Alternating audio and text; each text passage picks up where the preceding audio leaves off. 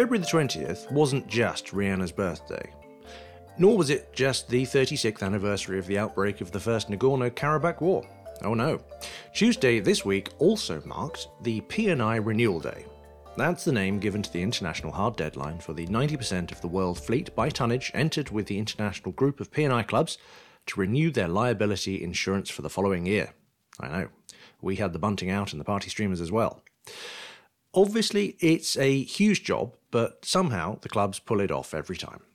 Historically, the date was considered the first on which the Baltic ports were sufficiently ice free to be navigable. That looks rather quaint in these days of global warming, but the 20th of February is now hallowed by tradition, and doing things on the 1st of January like everybody else would just be very boring. Yes, it is that time of year again, which means we are dedicating the podcast this week to the renewal outcome, as we do every year around this time, because it's important. In 2024, things have been rather quiet by previous standards as it goes. No major fleets are thought to have changed hands in search of better insurance deals. The number of owners opting to do so has been in decline for some time, actually.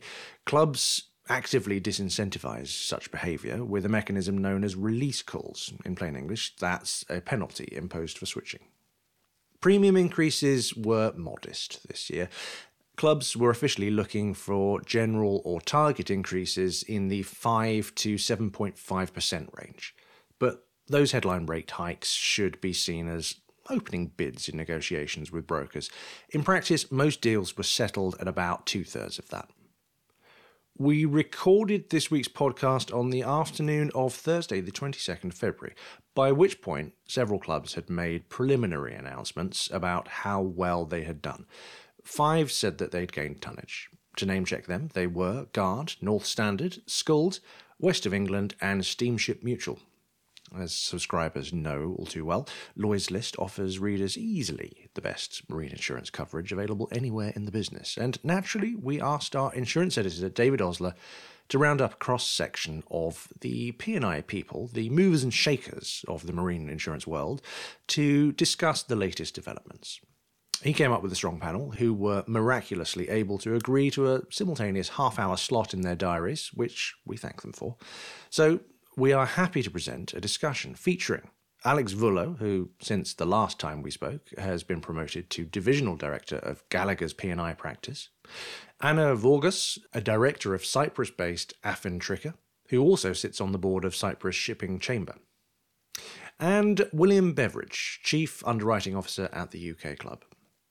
Dave started by asking for general impressions of the 2024 renewal round. The first speaker you're going to hear is William, followed by Alex. I think that it was it was a fairly uneventful renewal. That certainly from from where we sat, that was the uh, that was the view. Um, not much moving in and out of the club. And I, I, think we wonder whether that's probably a factor of the fact that we'll probably touch on this later in the conversation, but that the um, the market was pretty stable for renewal. There wasn't extreme in- increases or reductions being uh, touted around the market, and therefore the, the need for business to move between clubs was relatively limited. I think when um, when the um, general increases are very low, there's there's less to fall out about. So I think because of that, there was less movement, uh, less uh, big names moving from club to club. Um, if anything, some of the headline moves that we'll hear about in the weeks to come will be because of a, a bit of rebalancing or a bit of um, consolidation strategy rather than you know, big dramatic um, reasons for change. Um, so, you know, as, as you put it, um, the consensus was it was pretty uneventful. Um, and whether we'll see more happening, I suspect we probably will. You know, I think 2025 on the back of uh, forecast very good results coming from the market, which we'll hear about in the spring, we'll see a very manageable 2025 as well. I imagine. You know, a, a, big part of that has to do with um, some positive investment since the um, clubs announced their GIs back in the autumn. Um, you know, there's been a bit, a bit, of bounce back there, and that's probably taken the pressure off. Um, and, and, that's why we, we, saw perhaps a slightly different uh, uh approach um, as we got closer to the 20th of February. Okay, how did it look to you, Anna? Well, from obviously from our side of the world, being a retail broker um, and being in the Eastern Med, it was a different ball game in terms of um, the clients we have as well, uh, coming from different regions in the area, be clients from Cyprus, from Greece, from the Middle East as well. Uh, but I have to say, it was yes, it wasn't. It wasn't eventful. It wasn't. There weren't fireworks. There weren't any unexpected reactions from clients, um, other than perhaps the few moves from uh, certain ship owners um, from some of the clubs um, on the lower end, if you want, without naming uh, clubs. Um, some moves from there, but otherwise it was all quiet. As, as uh, Alex and William said, uh, the increases weren't big, so owners were quite happy. But from our part of the world, I mean, I was just saying yesterday to the team, you know, P&I renewal just went through almost unnoticed because we've been so busy. Right what is going on with the Gulf of Aden and on the hull side and on the war side.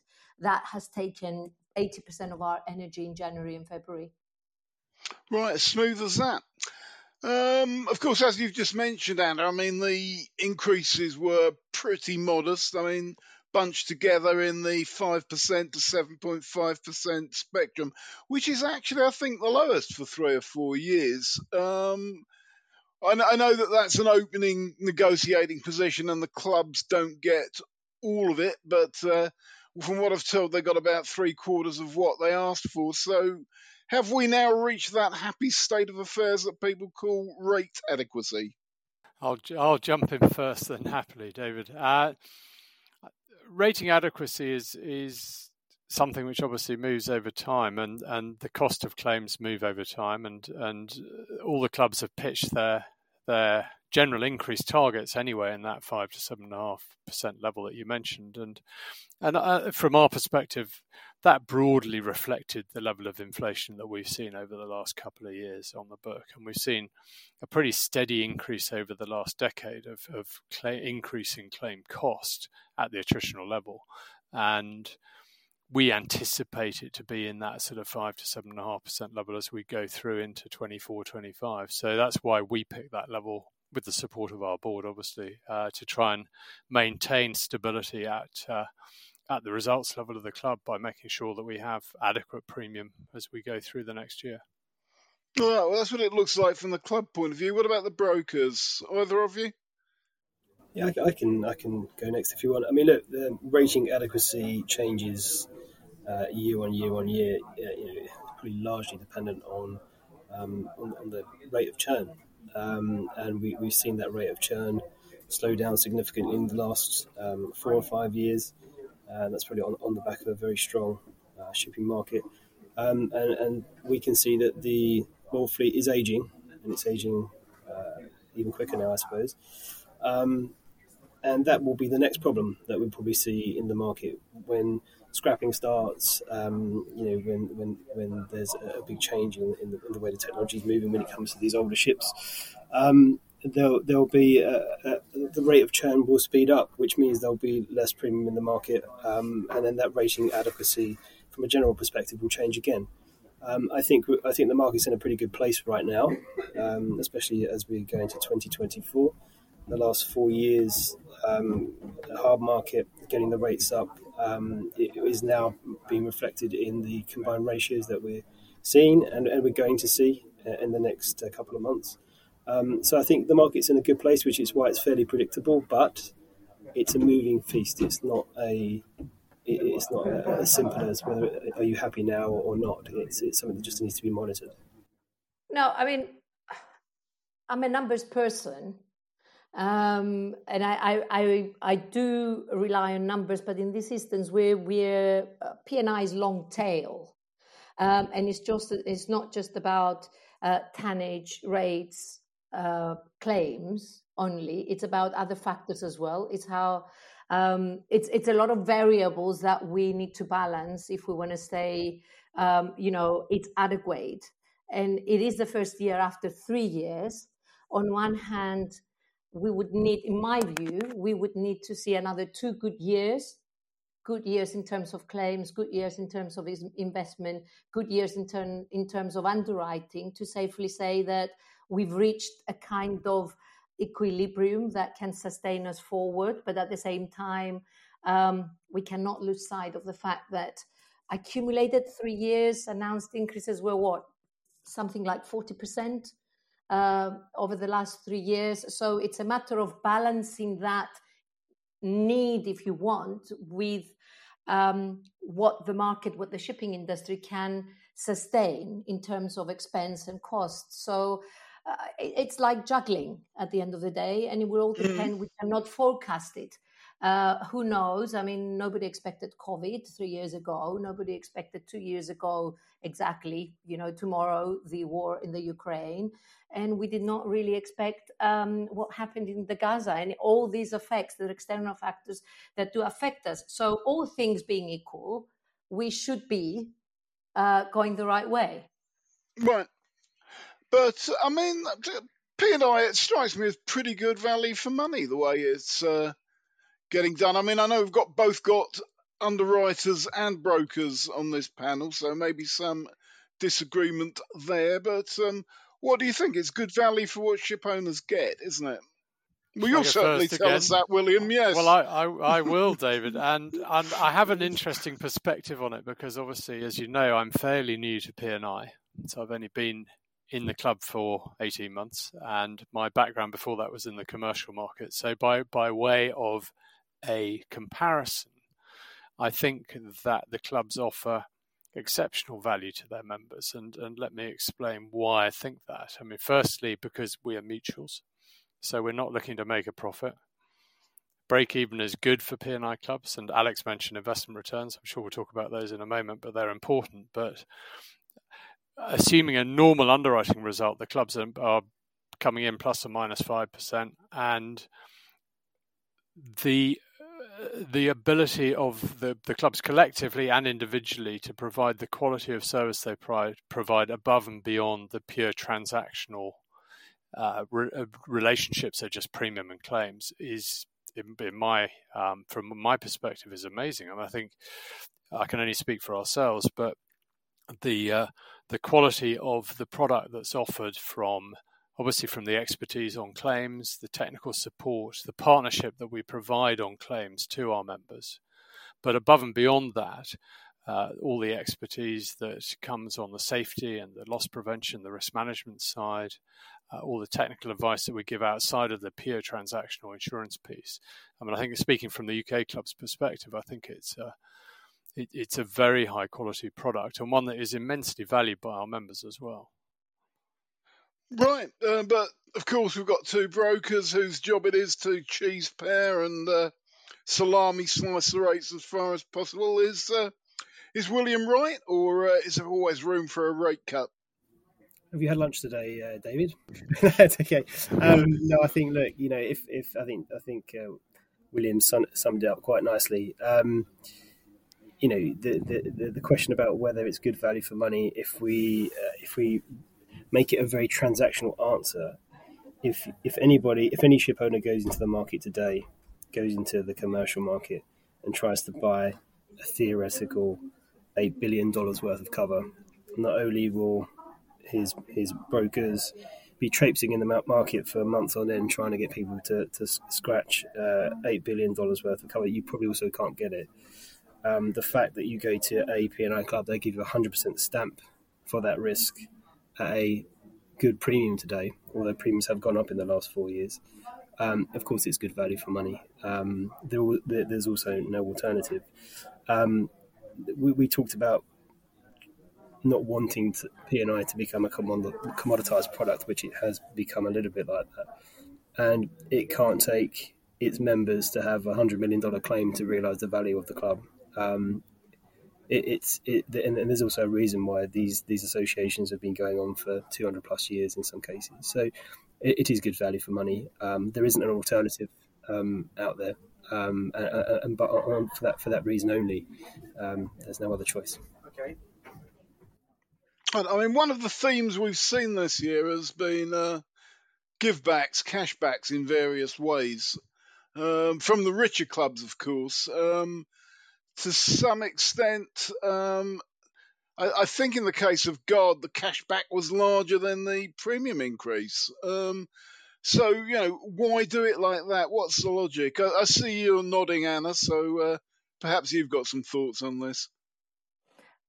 Well, I'll take, I'll, I will voice or echo if you want, ship owners' position here in terms of mutuality should go both ways. Um, it is a mutual, uh, and if a club, um, and this is this is basically strictly how some owners voice it in meetings. Um, if a club can come and request additional supplementary calls for bad years, why shouldn't the members and the owners share into some excess capital where that is possible without affecting the reserves of a club or the financials of a club? Um, uh, okay, I can see the point. You know, why give the cash back if you are asking for an increase? Does that make sense? It does make sense because you're giving you're giving money back on a year that's in a way accounted for. Uh, if you know you've had a good investment result and a good underwriting result, and you're you're going to have some capital, some excess um, capital, you can afford to give some of that money back to the members.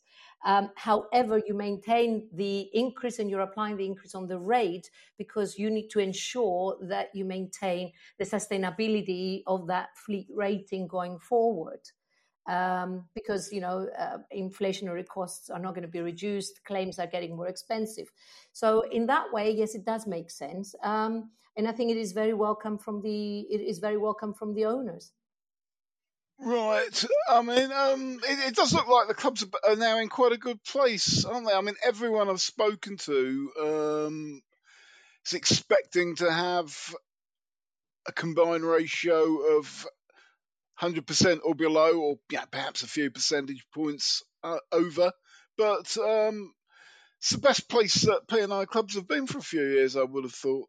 Line, I think it's important with mutuals to remember that um, as we are not profit making, to come in within the target range, which is a few points, as you put it nicely, David, a few points either side of of, of a break even is um, is where the target is, and we don't need to degenerate the sort of levels of combined ratio in the low 90s that the commercial market does. But the the, the point that Anna makes about capital is a very important one. And I think that that stability that we're seeing and, and the fact that clubs are starting to return some surplus capital is is a very positive sign and sign of that stability coming into the market and and should be uh, encouraged. But I think I think as Alex alluded to earlier on, we're in a we're in a place where the market's pretty stable, it's pretty good, and the results should be fine. I also wanted to ask about um, the downgrades that we've seen from Standard and Poor's, and I mean perhaps um, educate me on this one. I've I've never really quite understood why um, P and I clubs are getting rated by S and P in the same way as bonds are, but um, Swedish and West were downgraded in 2022. American Club was downgraded earlier this year to below investment grade. Is this what, what should we read into this? Is this a sign that perhaps it's not all rosy? How about you, Alex? I think um, the American downgrade was a little bit harsh. Um, you know, yeah. S and P. Why? Um, why? S and P have their have their capital models, um, which you know they compare um, mutual P&I clubs with the commercial market. That's their that's the way that they've they've always done things. Um, one of the things that S&P commented on was they look at forward-looking uh, projections of, of, of, the club, and I think for the American club that they have done better. Um, it, it, it's still not where it needs to be, but they've done better over the last couple of years, um, and that doesn't seem to be reflected in the decision to go from triple B to, to double B. Um, it causes problems for owners lenders more than anything when you've got banks that have minimum S&P requirements, and then all of a sudden you have to change club because um, the club no longer meets the minimum requirements for, for lenders. So that's that's, that's problematic. Um, where, oh right, so the, the lenders impose um, criteria, do they?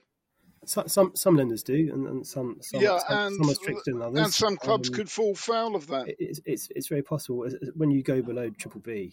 Um, some lenders, uh, you know, will have a, a, minimum requirement. But so that, so that can cause some problems. Um, and um, you know, if if if the if S and P try and compare American club to Gard's capital position, you're going to see a night and day situation there, and it's not always. It doesn't always feel it's apples to apples. From my own personal perspective, um, you know, the club's ability to pay claims within retention is important. Claims excess of 10 billion are shared, um, and that's always been the case. And and if um, and if for certain clubs, like the American club, for example, um, aren't having a great year, they have the ability to have an excess call, and that is something that uh, amongst the members of those clubs, it's an acceptable, it's accepted um, that that will happen from time to time because they want their club to continue and prosper. Now, you know, the top six clubs that look after more than probably seventy percent of, of of of the of the um, ship owners as at today um, don't always have the same risk appetite for some of those members that are in the American club or Swedish club or the London club or whatever it might be.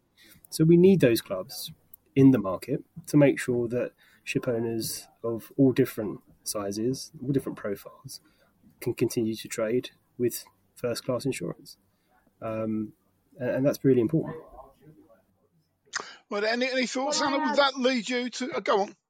Actually, I wanted to add something to, to what Alex was saying. We need all the clubs, and you know, there, has got to be some sort of like um, a, a, different measure uh, of, of of comparison or of uh, I don't know rating. Um, I'm no uh, financial expert here. However, you know the downgrading and the requirements, say, from mortgagees, financiers, investors, etc um, it's it's stricter. We see uh, because I do some consulting on on the mortgagee side.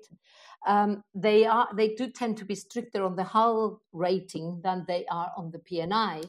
However, this is not really helping the PNI clubs that have a downgrade, especially if this is below triple B, because at the end of the day, you have say a strap, a, club which maybe um, finding itself in a challenging financial situation. So, uh, maintaining its membership is key to um, a healthy, if you want, uh, progression or development going forward to turn things around. So, if by a downgrade, a mortgagee or investor um, is going to say, No, I'm not accepting this club, and an owner who doesn't necessarily uh, worry or is concerned about uh, you know a downgrade by S&P is forced to move club, then obviously we are weakening those clubs further. I don't know if you agree, Alex, with that, but I I, I think it's it's it's like a uh, it's like a, a, chicken and the egg situation if owners are being forced to leave a club uh, with which they're otherwise perfectly happy with. Yeah, um, so yeah. I, I, don't know what, whether this is actually helping or not to be honest with you, Anna, I mean, look, we, we do business with with all the clubs, right? As, as do you.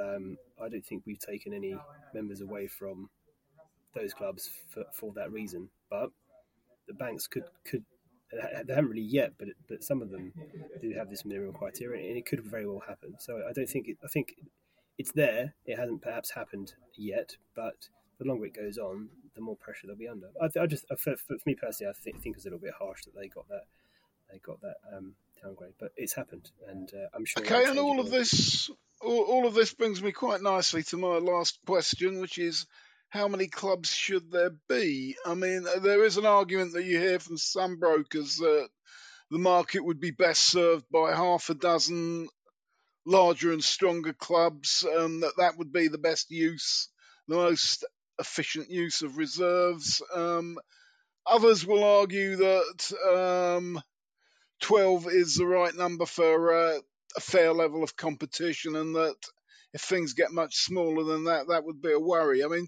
we have seen one merger last year, of course, North and Standard into one pretty big club that's just about the equal of Gard, but we haven't seen any mergers since. So, what's the outlook here? It's probably my turn to speak, isn't it? Who are you going to merge with then, William? we have no plans at the moment, David. Um, the it's a good question because the the first one is one of choice. So, it, choice is important, And and if you were to cut down to half a dozen clubs, that would eliminate a lot of the choices out there. And within the clubs, there are specializations as well. So I, I think perhaps slightly controversially, though I suspect I won't find that either Alex or Anna disagree with me, but I think maintaining a decent number of clubs is a good thing for both for, for the wider shipping community and for the health of the international group. So, but what, eight or nine? Would that be all right? I don't know. I don't think there's a particular number to pick. Um, there, there may well be future mergers, though I don't think we don't hear any any immediately on the horizon. And and mergers probably need to happen partly out of out of um, out of desire for scale, but also out of necessity. So. I, I, wonder whether there may be more there may be more mergers that come onto the horizon over the next couple of years, but I don't think that it's something that's very pressing. And, and obviously, we as a club have, have explored mergers publicly in the past. We we had a, a discussion about five or six years ago with mm, one of yeah, the, the, the pioneers, indeed um, which didn't come to fruition. And there are many, many challenges attached to to mergers. But we obviously, as a club, are not opposed to them. But it would it would need to be at some stage if it were to happen with the right partner. Right, last word with one of the brokers, and would it make your life easier if you had uh, fewer clubs to deal with? More difficult, I'd say. Yeah, why? Because you know, Alex, I think covered it earlier by saying, you know, we need we need uh, different options. We need choices for our owners, and not everybody fits. Uh, not not everybody fits. Um, you know, one model or one one uh, one box, if you if you want. And uh, wearing my hat of uh, a ship owners association now, um, definitely our clients, our members would need would need more options as possible. And let's not forget where where does competition law go here? if we're down to six P&I clubs, I mean, the EU has already been on us how many years ago? 15 years ago? About uh, the mutual, the group uh, not offering enough competition, etc. So um, competition is healthy. Now, whether it's 12, 11, 13, we need competition and we need options for the owners.